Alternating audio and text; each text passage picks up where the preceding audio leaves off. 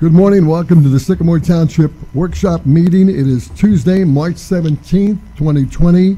The time is 9 a.m. Mr. Porter, let the record show that all three trustees are accounted for. Mr. Weidman is on the phone from Florida. Vice Chairman Tom James and Chairman Jim LaBarbara are present. We are streaming this meeting live. For future reference, it can be found on the first page of our website. This meeting is being videotaped and will be available on our website. We discourage the public from attending. Uh, each of us in this room passed through a screening procedure. We're operating out of an abundance of caution to ensure the safety of our residents and our township staff. Uh, At this time, I'm going to make a motion to amend and shorten the workshop agenda from the draft version that has been published. Do we have a second? Second. Discussion? Yeah, I would uh, just, uh, the staff has determined that there's just a few things we'd like you to consider this morning. One is approving the minutes, paying the bills, and approving one purchase order, and then moving into our discussion on the COVID-19 um, issue. And uh, we, the staff has determined that all the other items can be put off to a, a, a later meeting. Okay, thank you. I make a motion to approve the March 3rd, 2020 workshop meetings. Wait, ho- hold on. We have a motion pending as to abbreviating the agenda. that we Oh, need to yeah, address. oh, yeah, I'm sorry. Mr. Porter? Mr. James, Aye. Mr. LaBarbara. Aye. And for the record, uh, under Ohio law, Mr. Weidman's not able to vote despite appearing by phone. But let me ask, Mr. Weidman, do you agree with the minutes as they are? I do. Thank you. I make a motion to approve the March 5th trustee meeting minutes. Second, and I'm sorry, I got ahead of myself there. Asking minutes, didn't I? Asking Mr. Weidman.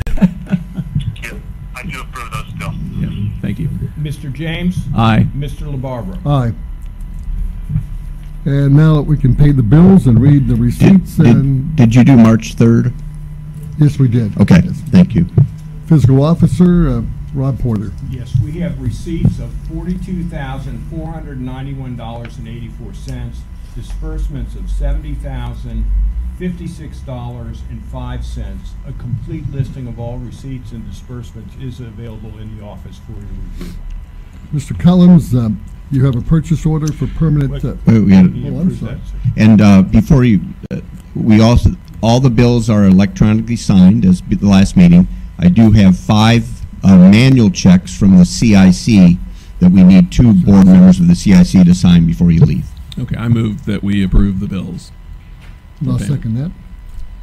Mr. James, Aye. Mr. LaBarbara. Aye. And let me ask again, as courtesy, Mr. Weidman, are you good with that?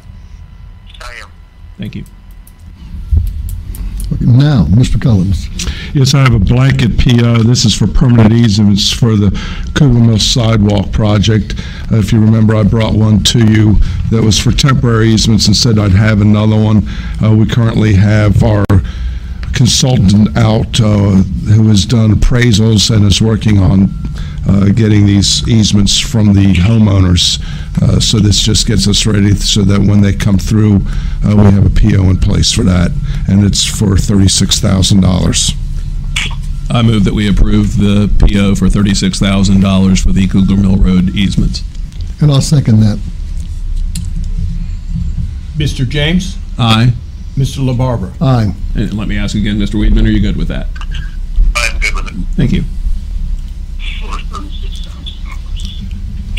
Okay, before I turn the floor over to our Administrator, Ray Warrick, and we discuss uh, COVID-19, last Monday, I represented Sycamore Township on the Hamilton County District Advisory Council for Public Health.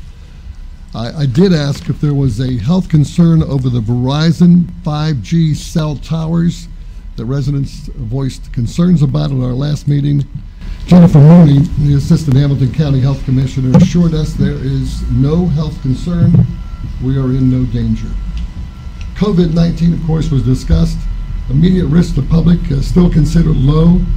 At that time, still in the risk mitigation phase. Now, this was eight days ago. Then 14-day isolation for those with travel profile. Ohio was monitoring more than 200 people at that time that had been or were under self-isolation. We are a member of uh, eight county preparedness region for emergency planning and exercising. They have a call bank set up that can be activated immediately. And if you have concerns, there are a number of websites. Uh, we have them all on the front page of our website. And there are links to those uh, available. Obviously, things have changed drastically. It is a very fluid situation, and information is evolving literally by the hour. And to lead our discussion this morning, uh, Administrator Ray Warrick.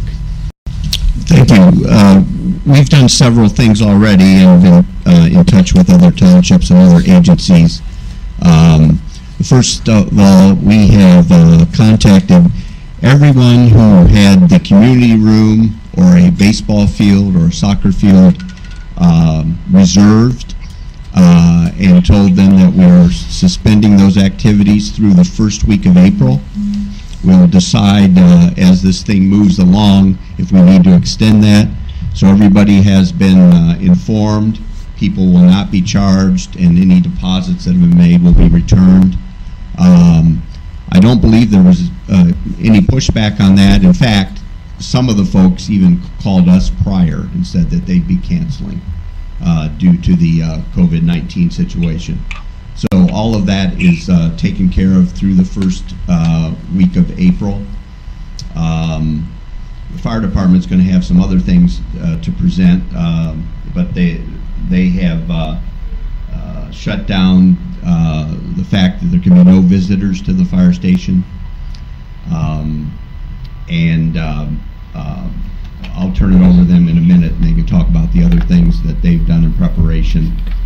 Uh, We have um, put in a virtual uh, network system so that employees can access their township computers from home. We are also working on instructions for everyone to be able to transfer the phones here in the township to personal cell phones. And we've got all of that set up uh, in case that we um, uh, are forced to work from home or if uh, somebody uh, uh, is uncomfortable coming in and wants to work from home. So we do have those things in place. Um, we talked about whether we should do a shutdown of this building and what the staff, where the staff is at as of yesterday, when we, yesterday afternoon when we met, we felt like we could keep this building open for, for uh, the zoning kind of activities because we operate all of that behind glass. And then we also talked about how to protect ourselves from documents and plans that will be dropped off by not touching them for 48 hours and things of that nature. Uh, at this point, no one on staff has, has informed me that uh, uh, they would like to stay home or they thought the building should be shut down. So I think that's uh, a part of the uh, discussion that the board needs to have today. Um, Mr. Weidman suggested to us last night in an email that we consider a four-week shutdown. So that's something I think we have to thrash out today. The other thing is the protocol, if somebody gets sick, um, we'll go ahead and, and button that down, but we kind of had to confront it yesterday anyway, because uh, yesterday morning Skylar Miller called in and said that his wife was having symptoms that sounded like uh, the coronavirus, and he wanted to come in, and we told him he could not come in. And he's been instructed to stay home until uh, it's determined uh, what is actually wrong with his wife. Uh, he already has the technology access our, our, our uh, township files from home. And uh, uh, I think he's also having uh, phone calls forwarded to him. So he's able to operate from there. Uh, and like I just mentioned, we have that technology available for all of our other key people should we need to do it that way. Um, I think that that covers it. I think you've seen um, um, what uh, uh, Tori has uh, forwarded to all of us about how the sheriff's department is operating on a, on a different kind of protocol, and I'll let him address that. And I think you've seen various things from uh, the fire chief And the assistant chief is all here, also here this morning to talk about a general order that he put out last night and any other things that they're, uh, they're doing. So if, Tori, if you could briefly just, uh, recap, uh, where the sheriff de- department is. Good morning, Board. Good morning, everyone. Um, So basically, as of yesterday morning, uh, we initiated our sheriff's office phasing operation. Uh, That's part of our uh, policy. Uh, Phasing is rare. I've only experienced it twice in my career, uh, but it's in response to catastrophes and major incidents and things like that. So we are currently under Phase One. Internally for the sheriff's office, what that means is everyone within the sheriff's office, not just patrol, not just the people you work and interact with, but everyone in the entire office is basically put on notice to be at the ready in, in case things uh, uh, get progressively worse. So everyone is uh, put on notice and um, just kind of getting in a, uh, state of preparation. Externally, what that means for the public is uh, part of our plan is to uh, implement a limited response procedure. Now, we have other times and incidents where we, we operate under a limited response, for instance, adverse weather conditions, things like that. Uh, But what we will do is we will kind of pick and choose what we're responding to.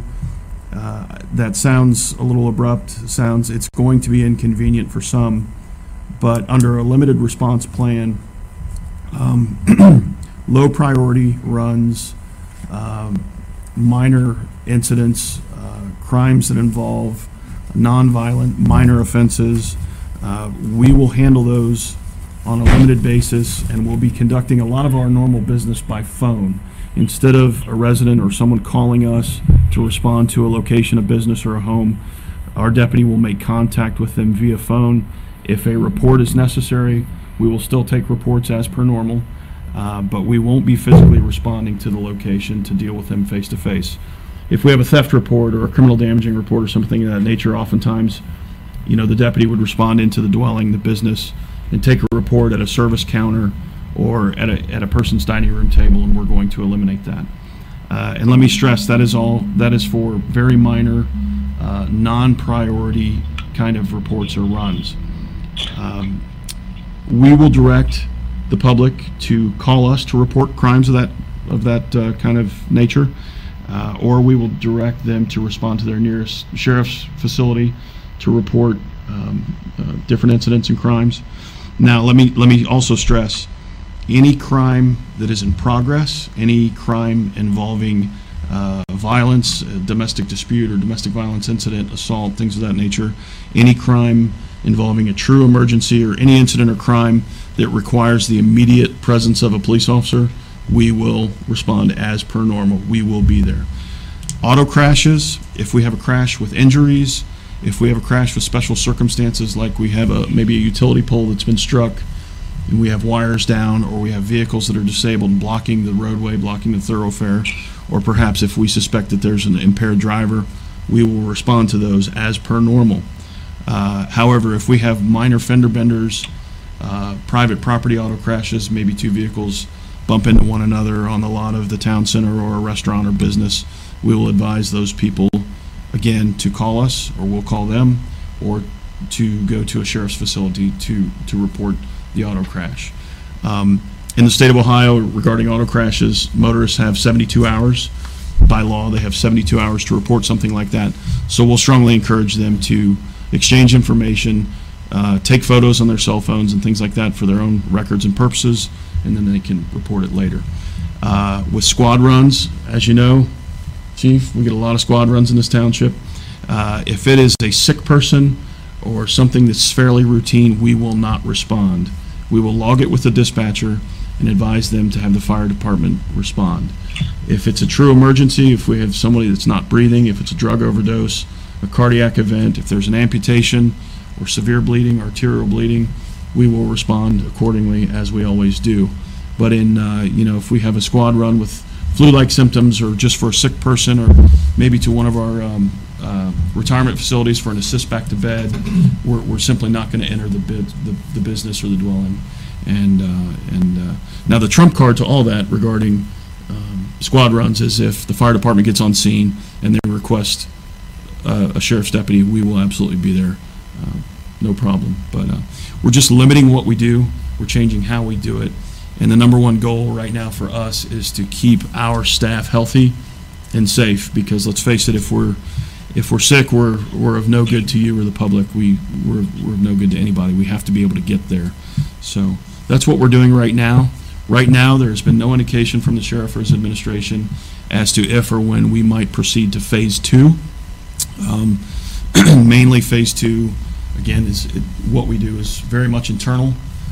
Uh, If we move to phase two, off days will be canceled, casual leave will be canceled. If a deputy has a a pending vacation request and it's been pre-approved, that deputy will be allowed off, but anything in terms of an extra day off or a casual leave situation will be denied. Uh, We would all be placed or put on 12-hour shifts. All deputies would be working around the clock. We would activate the special deputy unit. We have 80-plus special deputies, and they would be brought in to do things like direct traffic or, or answer phones or transport prisoners or things like that. Uh, So if we get into phase two, that's when it's all hands on deck. Uh, People from our detective bureau, our, uh, our narcotics unit, uh, deputies assigned to those specialized units would come out and join patrol in our efforts. So, uh, but right now, there's no indication or timeline on when or if we'd, we'd move to that, that phase two. So we ask the public to please be patient. We are at your service, but the manner in which we communicate is going to be quite different, especially for uh, very minor incidents. Um, Side note, I've had interaction with three citizens this morning. Uh, very positive interactions. Uh, People seem to be in decent uh, or or good spirits. A lot of thanks from the public, a lot of well wishes. So I, I, I know it's early, but, uh, you know, so far, so good. The radio is pretty quiet over the past couple of days. People are just basically, I think, in their homes hunkering down and doing what they got to do. So all is well at the moment. Thanks. Question? I think you answered all of them. Thank you. Thank you. Tom, did you have any questions? I don't have any questions. Chief, you would give us a brief synopsis of where we're at today? Okay. Um, let me.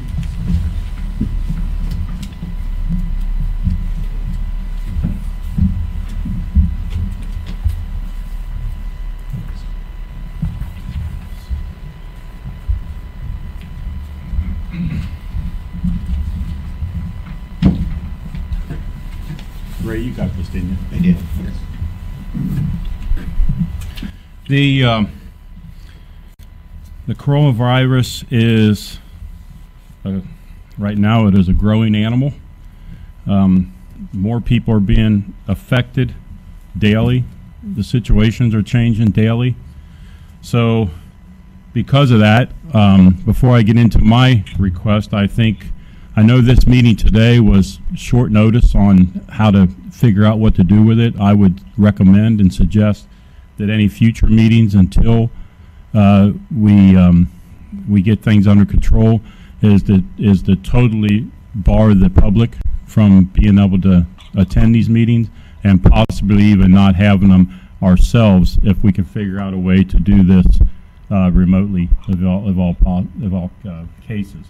The reason I say that is because what concerns me now there's always been a concern for uh, the 14-day trial period of where you could be car- a carrier before you start showing symptoms. Now, there's three cases out there where they, the people have the coronavirus and had no symptoms. So the theory of the questions and checking your temperature is still not a guarantee that you're not a carrier.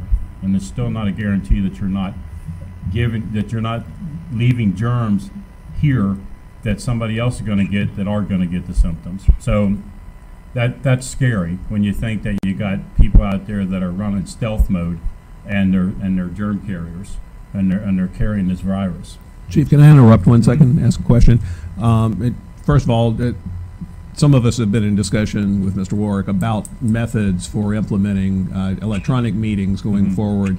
There, there are some complications in state law that are being worked out as to that, but we've got some uh, some ideas in place already as to how to do that using a service such as Zoom or WebEx and so forth in our live video. But secondly, in our meetings recently, we've been putting things on the big screen uh, so the public can see what we're talking about. And I know Mr. Miller is the one who usually runs that. He's not here today. But just for the public's reference, you've handed us all a handout marked General Order 2020-01. I'll bring that up next. Well, and let, and let me just ask too, will you be making this available on the website in some form?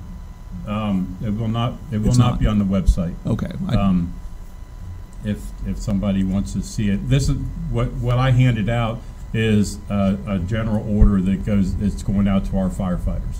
Okay. And it, and it's, it's an order to, uh, um, give them leeway and a protocol on how to conduct themselves with EMS runs and, um, if we do have somebody affected with the virus.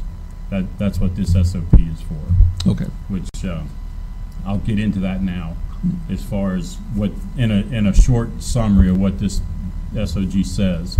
And it basically, uh, Jerry and I have uh, done a lot of research, talked to a lot of other departments, um, and Jerry basically came in over the weekend and, and created this uh, general order that um, he typed it up so we would have something for Monday morning to uh, disseminate out to our crews.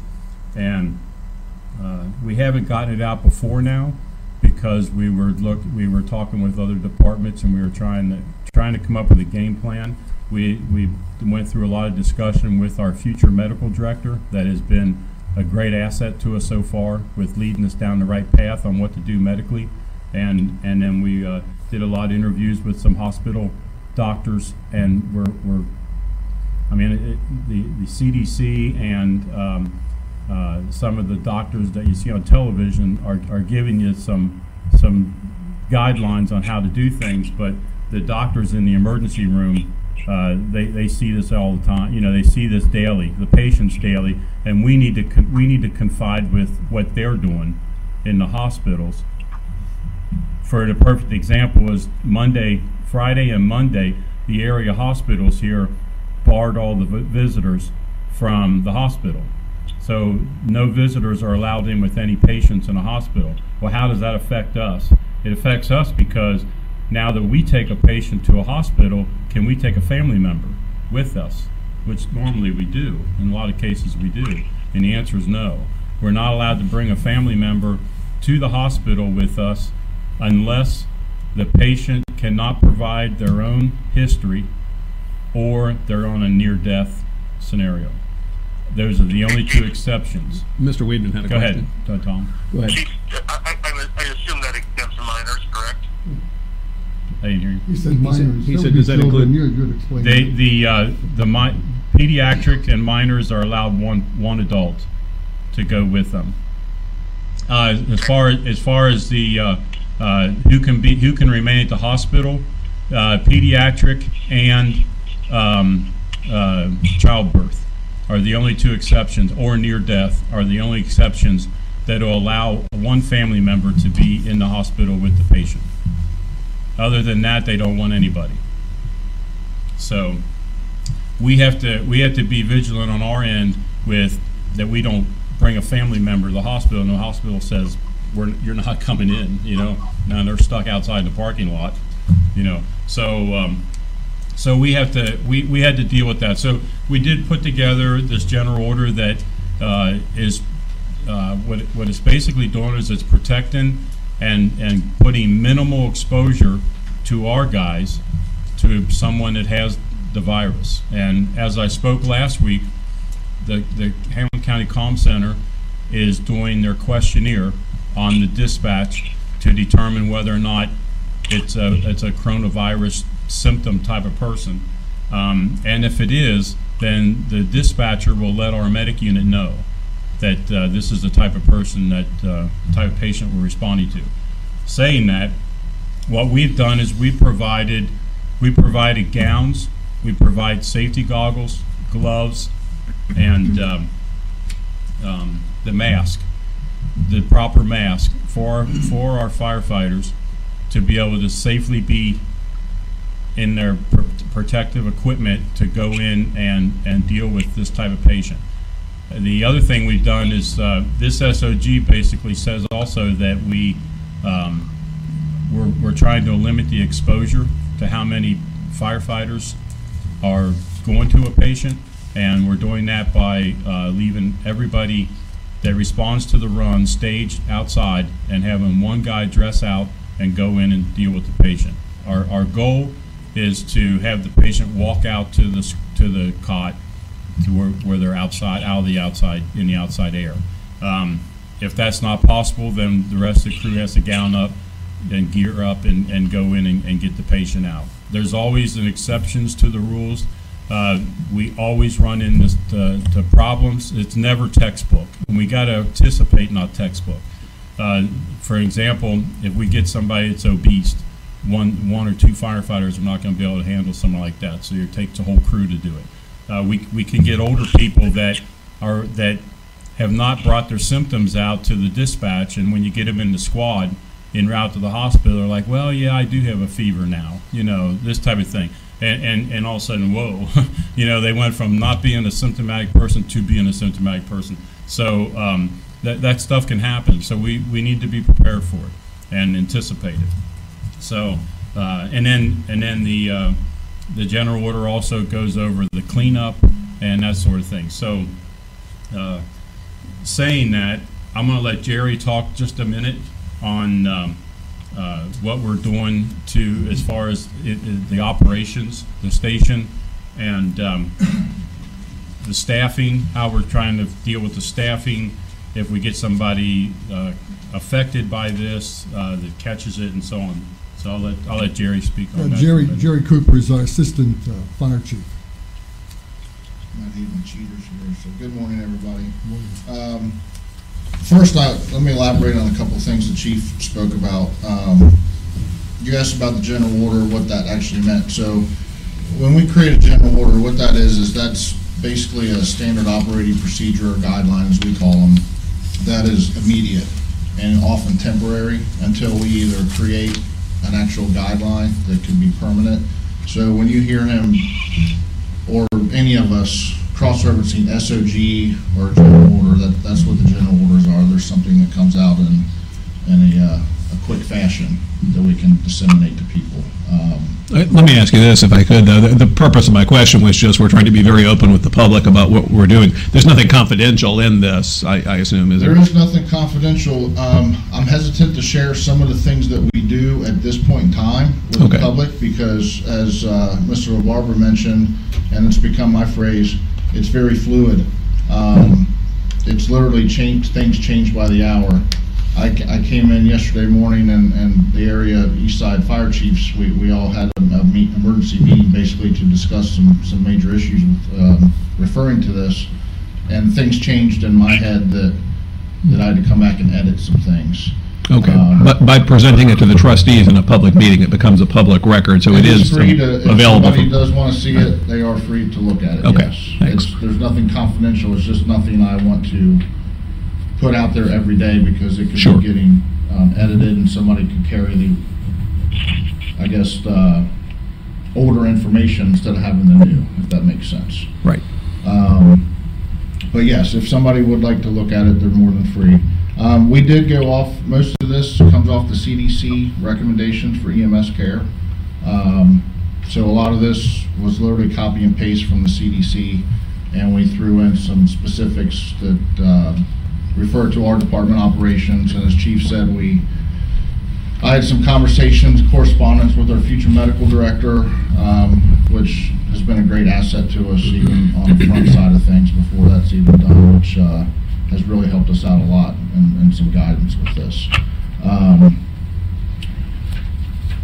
the one thing I do want to say, referring to this, is our, our protective equipment that the chief had mentioned is going to be more common.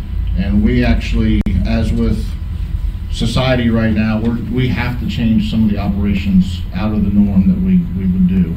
Um, you may see one of our personnel come to the door wearing a mask. And most likely, if you, um, if we're notified that you meet some of these criteria uh, for the COVID-19, or if we think that, okay, I'm hearing cough or something on that, we are gonna stay six feet at least away from you if we can, and we're, I'm probably gonna ask you to put a mask on yourself. At that point, we will quickly evaluate you, try to get a temperature, and then if you're ambulatory, we will ask you to walk out to the cot or the ambulance if that's possible. Um, this all goes, boils down to us trying to limit our exposures. If we can keep it to one paramedic that's actually in direct contact with that, with that patient, um, that's our goal. Obviously, if there's assistance because of medical, uh, treatment needs, everybody will wear their proper equipment and assist that in order to take care of the patient. Patient care comes first, by all means. Um, when the resident or even the caregiver, so for any of, of you guys that, that know people in nursing homes, or if they're looking at this or watching this, um, if you do call 911 and you do have some symptoms, or the dispatcher is likely going to ask you some questions, please answer them honestly, um, and let them know that if you have those symptoms or not. That's important for us. As we are responding, we can prepare ourselves, okay, I need to wear this and this before I even approach them. So that helps us out on the front side of things. But uh, don't be alarmed if we are wearing a mask or something because it's it's here to protect us. We have a uh,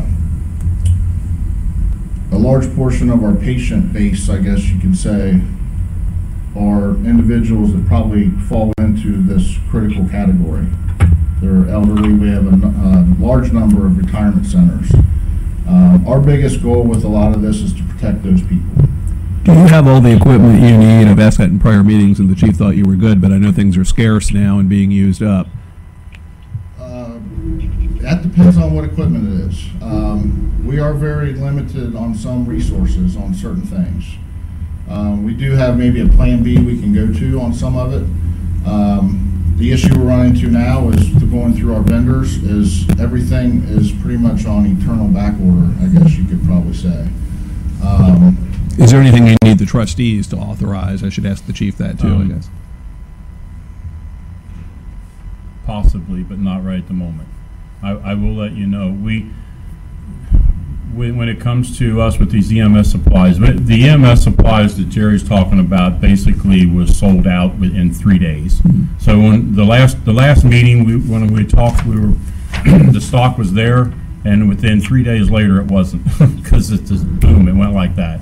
But saying that, uh, we are anticipating now uh, to, to order and restock on our normal EMS supplies that, like surgical gloves, um, everything that we use, because of the, the, the fact that uh, this, this whole thing is gonna trickle for months. Even, even once they even declare that the virus is gone and we're good to go, when it comes to the medical supply field and so on and so forth, you're still looking at two, three months later before things. So they're recommending that we uh, stock up at least six months in advance, six months ahead of time, ahead of things. Well, if there is something you need from the trustees for rapid approval of something, we can figure out some way to either meet in an emergency meeting, work through Mr. Warrick on that, or uh, I understand there are procedures for just doing it and approving it retroactively with certain PO measures, but we obviously want to protect the public and, I and you guys. that. Yeah, so. we, we, uh, Absolutely. We're, we're definitely, uh, and, and we know that we got full support of our trustees. There's no question about that. Um, it, it's just that, that we don't have everything planned out because of how, how it's going. Uh, a lot of it is, is uh, creeping up on us. A lot of it is things where you go online, order your stuff, and it's like out of stock for a long time. It's like, oh geez, well, here we go. So it's, it's not, uh, we're, I mean, it's, it's not something that we've got laid out as of yet, but we're, we're working on that. Um, The, um, the, the biggest concern that we have right now is if we do, because I, I talked to, uh, Mr. Weidman yesterday morning, because he called me and asked me about it, but one of the, one of the big concerns that we have right now is if, if we're taking all the precautions to not have firefighters affected, but what if it does happen? Then we got problems because we're, we're, we're limited staffing, we're short-staffed now. Anytime that um, we have call-offs and that, we bring in overtime to fill those. But uh, if we start getting the guys that up the overtime sick, or their family members are sick, just like Skylar. Skylar's not sick, but his wife is, so he can't be here. We have the same situation. Uh, if, if one of our firefighters' kids or parents or wife gets sick and they're in contact with them, they can't come to work either. So it's, it's a big deal. And, and it gets to the point where with the, the, with the units that we staff daily, if we lose one person off of those units and can't replace them, we take that unit out of service. So we could get to a point if we have firefighters affected, that we'd end up having to take fire units or EMS units out of service if we can't replace them with overtime people. So it, it can be, it can be critical until we get additional firemen into the, into our system. But that's not gonna happen while this is going on, so obviously we have to, uh, to make it, but just to, just to let you know that we could be in a situation where that could happen. That's why we've taken all these measures to, to protect our guys, to, uh, to prevent any exposure. Okay, and I'm sorry I interrupted you with that question. That's, that's what we're here for, so. Um, To expand on that with, with what the chief said about, about us and our staffing and all that, one big thing, and it, it falls back onto this order and our precautions is, um, as you guys well know, um, he's, he's communicated with you often how many times we, we're actually able to leave the hospital immediately and respond to another call. And we're able to to, to maintain, um, our resources that way with limited staffing. Uh, That's probably not going to happen as often right now. Um, After they make a call, they're going to have to decontaminate the equipment and the things that they used on that. That could take upwards from 15 minutes to a half an hour. So all those times that we are usually able to return into service and be available for other calls, um, that's probably going to decline for a while. Um, and I do like to tell, uh, this is, it's always moving, there's things changing, protocols could change. Um, We are pretty much going off of the CDC on what they recommend, so that's why, that's what's in here for the most part. That could change. You know, now we're into the community spread issue of it. You know, already some of the questions have changed. It's no, have you been abroad? Now it's, have you been in a group of people, or where have you been? So things are, things are moving fast. Um, I won't stay too long on this, but, um, pretty much everything we're gonna do is, is written here, how we're gonna, I guess, respond or react to this situation as far as people with the symptoms. Um, so feel free to read through it. If you have questions, let us know. Um, I'm gonna move on so we don't take up too much more time. Another general order will be coming out hopefully today, um, that will explain the restrictions or the reduction in services that the fire department's actually gonna, gonna provide right now during this. Um, a few of those things, I'm sorry I don't have it written, my last two days have been very busy with, with getting all this together. Um, we will no longer be doing inspections, um, unless there's a hazard involved or a request to check something because of a hazard. Um, Doug Morath will be doing the only inspe- inspections that he will do if it's a county inspection in order to keep a, a construction or something moving or a final, so a business, a business is open. But those are very low interaction with public. Usually it's with another public official. Um, other than that, any routine inspections or fire safety inspections have been suspended. Um, and I'll have a more uh, detailed list that I will post on our Facebook page and then possibly uh, send it over to you to put on the township page also. As far as services goes, we're going to suspend our car seat installation program. Um, No public education or station visits, anything like that um, is going to be suspended. Uh, Like I said, this is a short list. Um, Our fire stations are closed to the public.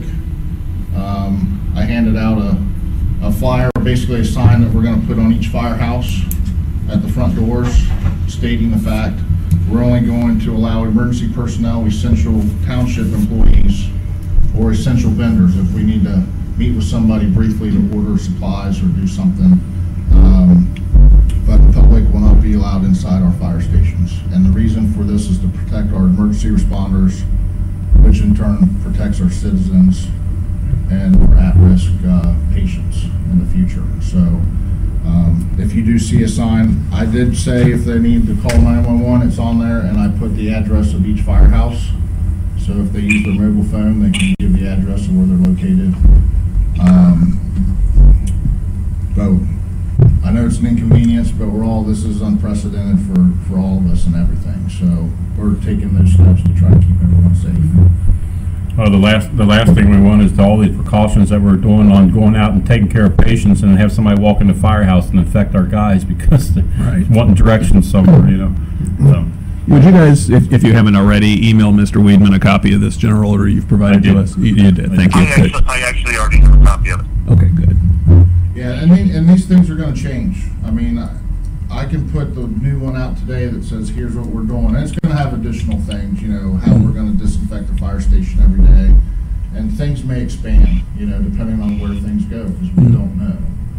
Um, I will say, after yesterday's quick meeting, we, we do have an invaluable resource with our Eastern Fire Chiefs group that we all share ideas and, and things that we're trying to do that help us all kind of create these things that works for everybody. So, um, Let, let me ask you this. Um, with the situation currently, with everyone hunkering down, essentially, business is down, restaurants are closed, I, I'm sure business, business, quote unquote, for you is going to be stepping up rapidly soon, but have you actually seen a downturn in runs the last few Now, days? believe, believe it or not, when we have, this, this kind of does the same as holidays.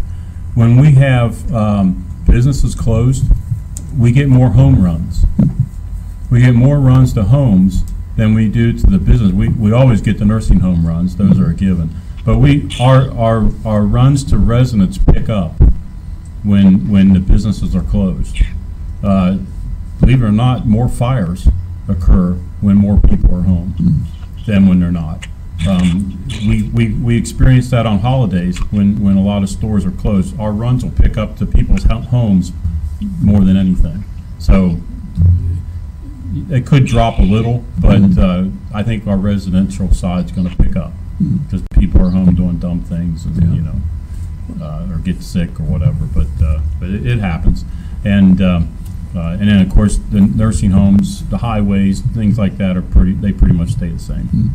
I, I was going to offer a suggestion. If if there are idle times where you guys are sitting around with nothing to do, and I doubt that happens very often, but you mentioned suspending public education. The township has its own YouTube page now as well. If any of the firefighters wanted to spend some time making educational videos that could be helpful to the public during this time about you know how to sanitize things and so on. I know those are out there from other sources too, Yeah, but yeah. That, that might be useful. Yeah, no, no question about it. But don't let it distract from your regular duties, of course. No, no, no, that's well, good. and we feel for a lot of, you know, our elderly residents, um, our seniors at the retirement centers, I know they're not allowed to have visitors. So normally in situations like that, a lot of us would want to try to do something to, but we can't. There's nothing, we, we can't go visit, we can't stop in and say hi. So we're all kind of on our own islands and, uh, and uh, I think it's just safer for everybody, and we're taking every precaution to keep everybody safe. It's, it's literally a safety issue, so. um, But if you do get any calls, reference anything, the only thing we're gonna do that's non-emergent service really is a smoke detector, either a battery change, because that puts in a whole other safe, life safety factor on top of everything else. What I would ask, if, if you're an able-bodied resident and you're able to change the battery in your smoke detector, please do so. Um, if you're not, we don't want anybody to get hurt trying to climb on a chair or a ladder. We will come out and, and make sure your smoke detector is in operation, but that's about it. After that, we're, we're, we're just kind of containing ourselves to within. So, uh, ever changing though, could change next week, could change by the afternoon, so that's kind of where we are. Good, thanks, Jerry. Thank you. Appreciate it. Um, the only, the only other thing I have that's a concern of mine, and I believe it might be a resolution that's out there, is that we consider suspending all, uh, random drug testing until this thing goes up. I don't particularly want to send my firemen to the, uh, urgent care and sit with all the sick people just to get a, a drug test done. Does that require action from us, or is that an I- internal I- person? I- Tom, Tom might know, uh, Mr. Is Weaver it, knows. is a collective bargaining agreement something I that has don't, to be? no, it's not in that, but I didn't know if it might be, a- it's a township-wide uh, uh, procedure that's done, so I don't know if that was done off of resolution originally or how that was done, but uh, that, that would be something that I guess you'd have to vote on. Well, It is in the this is- handbook also. Is it? Okay. Um, Ray, do you have a recommendation as to that? I don't have the handbook in front of us. I'm happy to move to suspend it during the duration of the public health emergency, uh, but. I- Yeah, I think you can do that. All right, I, I, I move we suspend any drug testing requirements for township employees during the duration of the public health emergency or for a period not to exceed 18 months, whichever is shorter. Okay, appreciate it, Um, thank you.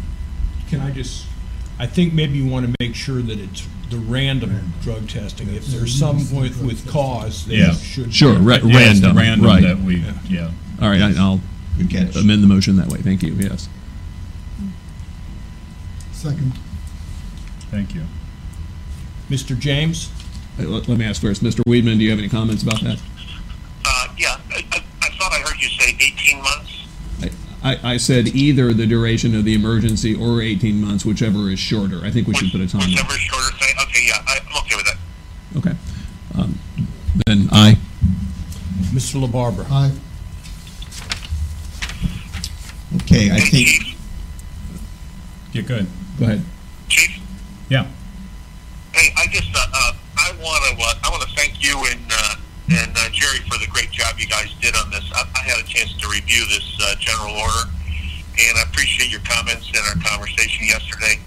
Um, again, I, I, my real concern has always been the uh, the exposure that our that our uh, uh, our medics and our firemen have to uh, to this uh, virus and our ability to keep them healthy. Because, as you mentioned, if we the minute we lose a uh, one person, we've got to. In other departments, we can figure out how to make it work. In this department, we have a big hole. right. And so uh, um, I think this is a real comprehensive, uh, uh, comprehensive instruction to our to our uh, staff, and I think you guys did an excellent job on it. So I want to congratulate you on that. Thank you. Well, we appreciate the support of all the trustees and the administrator for allowing us to do what we have to do. It wouldn't be, it wouldn't be functional if we didn't have that. We appreciate all you guys and all- what all the firefighters do, certainly, yes. I believe that's all I have. Ray? I think what's left for us to discuss is what we want to do with the administrative staff and uh, the other two inspectors we have. Um, We talked some about this, as I mentioned earlier, and uh, we felt we could operate. I think uh, Tracy's had some discussions about what the other two inspectors may want to do or not do.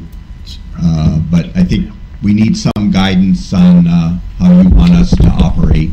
Here's, here's my suggestion. We, we as the trustees are the, the ultimate bosses in the township, but you are the head of the township administration. And my thought is we should give you the discretion to make these calls as to what to do with the building, with the staff, with remote working, and, and so forth. Um, and, and enable you the discretion to do that as the chief executive officer of the township. Um, do you have thoughts as to that, or do the other trustees have thoughts as I to do. that? I I would defer to Ray on this. I was here yesterday for a couple of hours, and uh, Ray knows the staff better, and he's in constant contact with them, and uh, I believe you make that decision. Tom, Mr. Weidman, do you have any comments on that?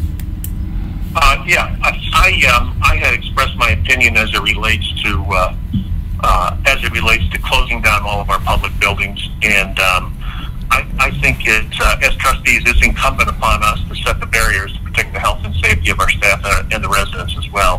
Um, uh, for us to, uh, for us to have the administration building open and to have, um, uh, somebody come in to drop off plans and on the way through they stop to go to the bathroom and they use the public restroom and one of the employees uses the restroom following them and that same employee brings dinner to his immune deficient parent or grandmother and next thing you know we've spread this.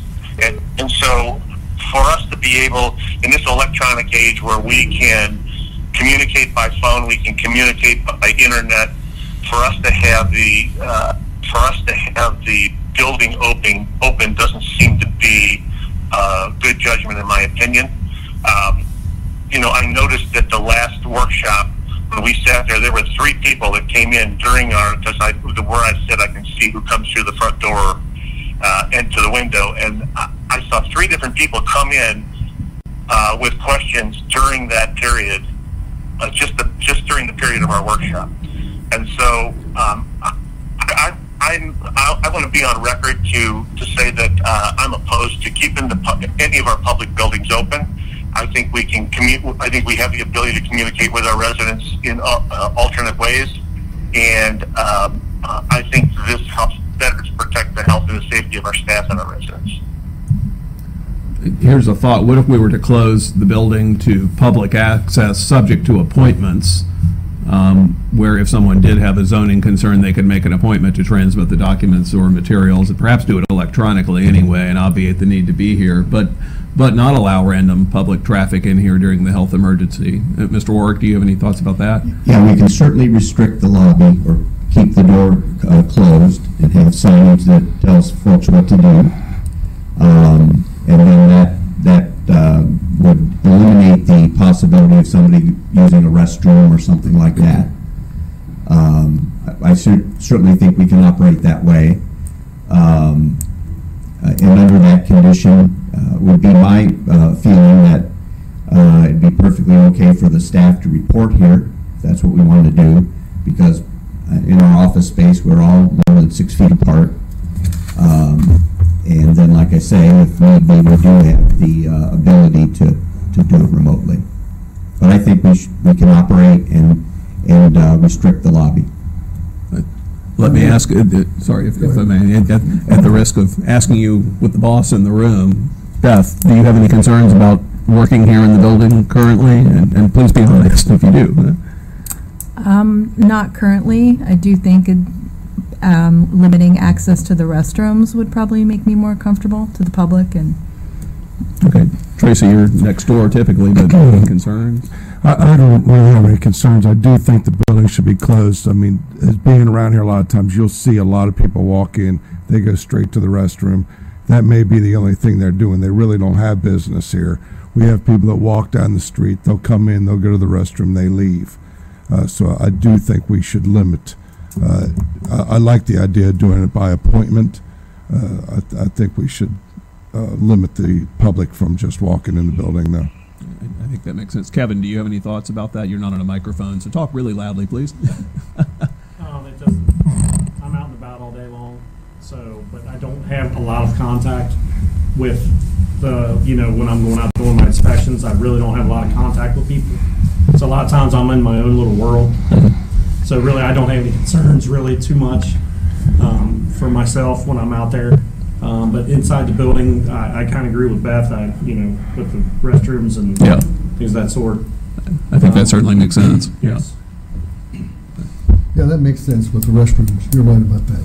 Yeah. So by appointment, I, I know the concern before was there was a little concern because uh, zoning operates through a glass room, a glass window where they hand things back and forth. But uh, yeah, that, that makes sense then. Kevin, when you're going out, are you still going out, still interacting with people when you're making zoning inspections, or are you keeping distance? Um, uh, yesterday I did, um, have a little bit of interaction with, uh, a resident and, but, uh, I did keep my distance from them, you know, kind of step back from them and, uh, but other than that, I really don't have a lot of contact with, with residents at all when I go out and do. Uh, a lot of times it's through the phone, just phone contact back and forth with, with residents a lot of times. Okay. I, I I would move then that uh, we, as the Board of Trustees, give the administrator discretion to make decisions as to the continued operation within the building uh, of services as opposed to people working from home, but that we do restrict access to this building by the public, uh, except on an appointment-only basis for the next 30 days, and then we revisit that at our next meeting as to how that's working. Okay, and I'll second that. Mr. Weidman, did you have any other thoughts as to that beyond what you said earlier? Uh, no, I don't. Okay. Uh, Mr. James, Aye. Mr. LaBarbara. Aye. I don't think I have anything further. Okay, a motion to, adj- Uh, uh, Mr. Weidman? Ray, Yeah. Ray, I, um, uh, I had asked you to, uh, to review our, uh, our employees and try to determine, a number of them have extenuating circumstances circumstances with childcare now that the schools have been closed. And I wanted to find, identify uh, how many people we had in that situation where we help, might, we might help mitigate some of the childcare challenges they have, either by uh, flex hours or if they have the ability to work at home. Obviously, Tracy's crew can't work from home, but um, perhaps we could provide them with flex hours in an effort to uh, to mitigate some of those uh, childcare challenges. Yeah, we, I'll, we'll go ahead and uh, review all our employees and see who might have that need, certainly. That makes sense to me, too. Do we need a vote on that, or do you have discretion as to that already? He would have discretion. We can flex people's discretion. time. I Okay. mean, there's not, Okay. Um, Anything else? Uh, Well, a few thoughts. You, you mentioned our public buildings outside of this one, uh, Schuler Center, the parks and so forth, are shut down through April 1st. Our next scheduled meeting isn't until right around then anyway, which butts up very close to making decisions as to that. You, you've got discretion there anyway, that don't you? So you don't need us to act if you need to extend that. yes. Uh, and we will inform you, but we're just going to kind of watch and see over the next couple of weeks uh, what's happening. Uh, and then we can make the decision to push that out farther. We'll just make, we really don't have that much on the schedule. And uh, some of the, the even baseball uh, teams are kind of abandoning their full season. So I don't think it's a big deal for us to go ahead and, and work that out in the calendar. The only um, exception would be what, April 4th, is that the first shred day? 18th. 18th. What's the April? April 4th is uh, chipping, and then the following weekend is a trash bash. Yeah. So I've asked my crew about how they feel about that, because we've got a very busy month coming up. We've got two trash bash events, we've got chipping, we've got document destruction, and then we have chipping again. So we have six weekends in a row where we're gonna have direct contact with the public. Now, we, we do check IDs, we can tell them to stay in their cars, uh, or we can just postpone. I mean, there is, especially trash bash, that's a lot of interaction with the public right there.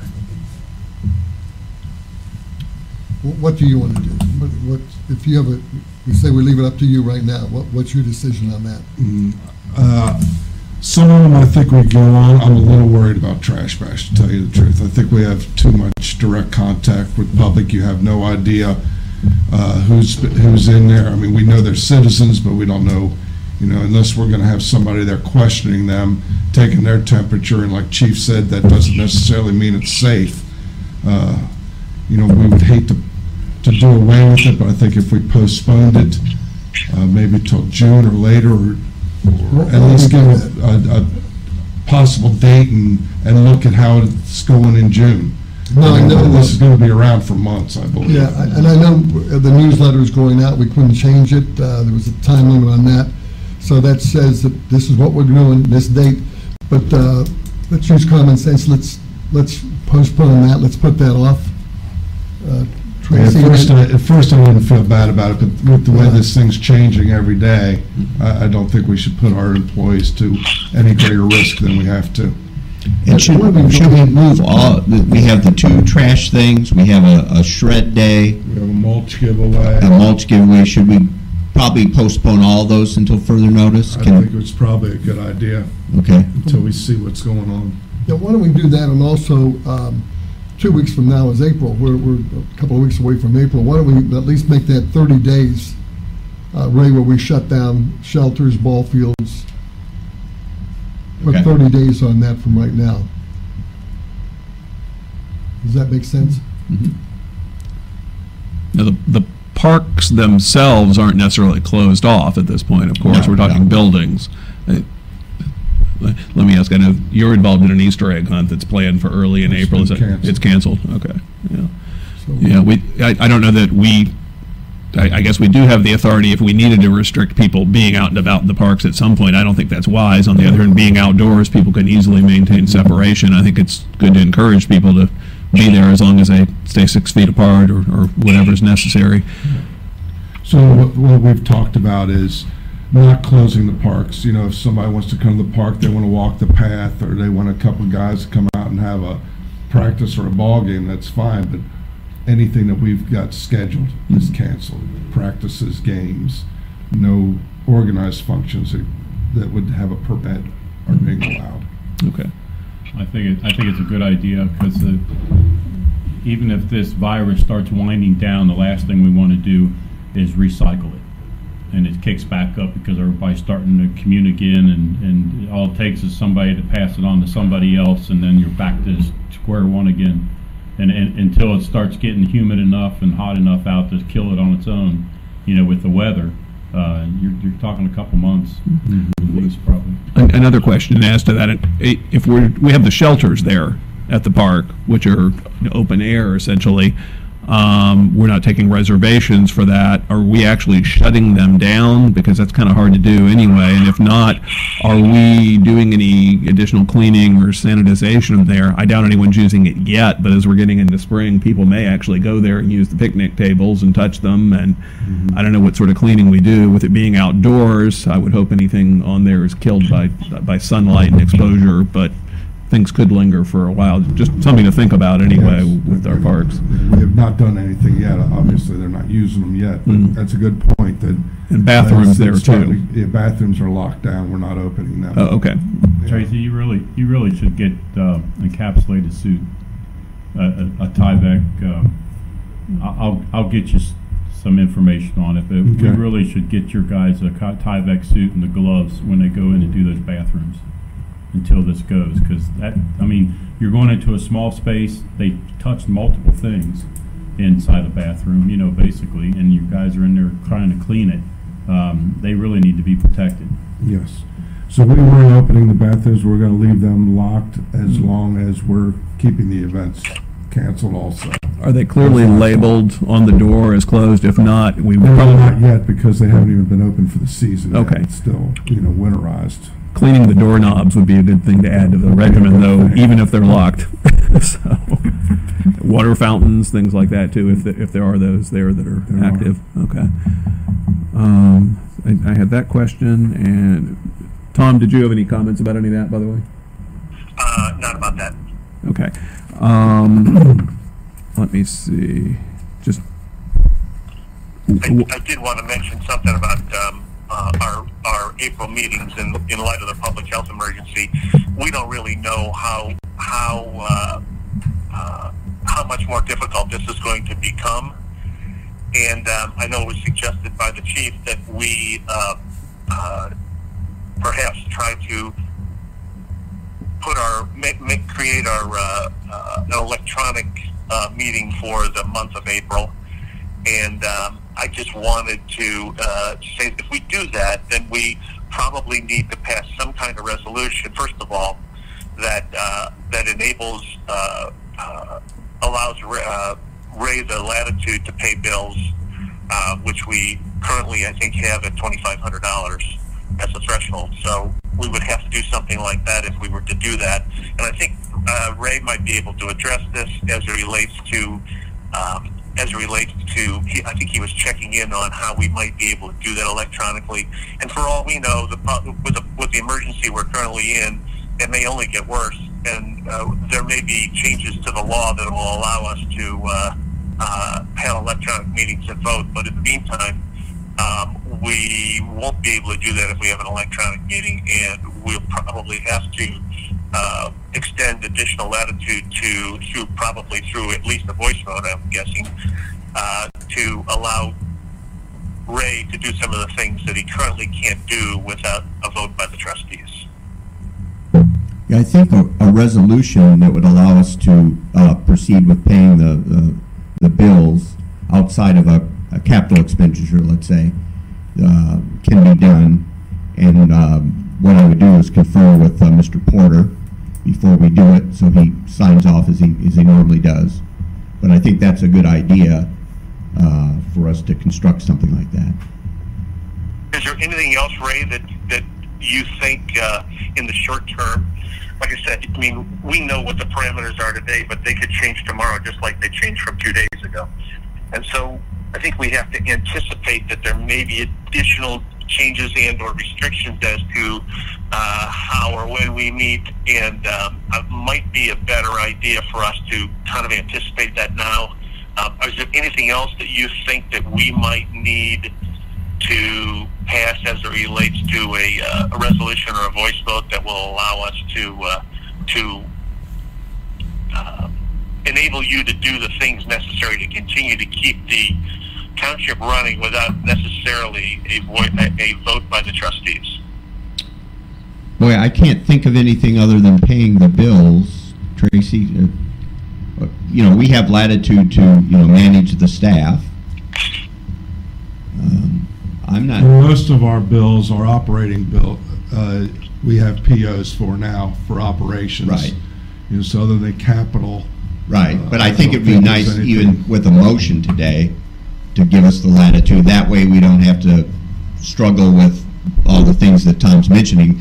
And he's right, I, I don't know, did, did you listen into AG's phone call last night? I, I tried and it was full. I couldn't access it. I will say the directive that the Attorney General issued last week suggested that in times of emergency, electronic meetings do appear to be permitted based on the uh, health director's orders. But frankly, his opinion, it looked quickly written and long, and it, it kind of went both ways Okay. too. So I don't know if he'll be issuing clarification on that. There is a proposed bill in the state legislature filed yesterday which would enable public meetings during times of emergency, but I don't know if they can meet to approve it if they're inclined to do it right now, because they'd be a crowd of more than 50 people.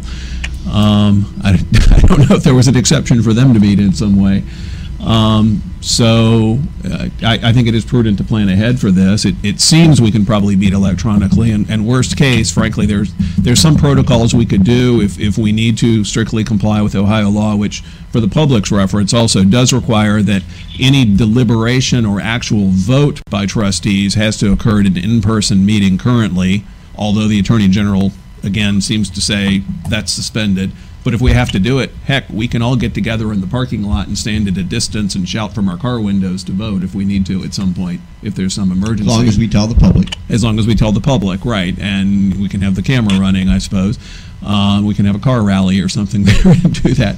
But uh, I think Mr. Weidman is correct. We need to give you some authority, at least at least in the, the short to medium term, to do some of that. And and I would suggest perhaps a, a protocol, though, in addition to, to sharing it with Mr. Porter and conferring with him, perhaps if we're uh, if the trustees are given in advance a list of checks, as we've Yes. done now before the meeting, I, I would move that we authorize Mr. Warrick in consultation with the fiscal officer to pay bills uh, during the next three months using the following procedure.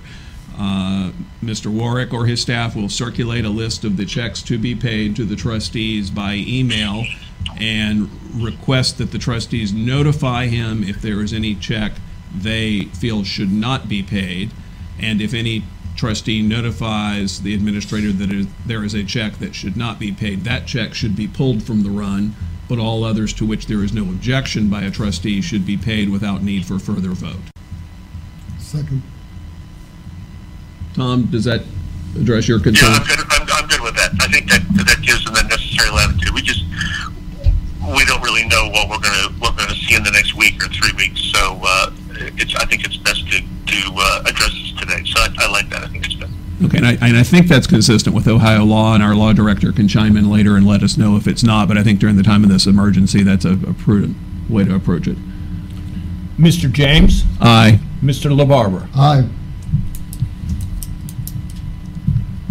Mr. Work, anything else? I can't think of anything else. I, So I, I, I guess the only, the other thing that we, I'd like to address is the, the April meetings and for us to maybe figure out how to set up a, uh, electronic meetings in the event that we have, uh, uh, new parameters put in place by, by the, uh, by the health department as to what we can and cannot do.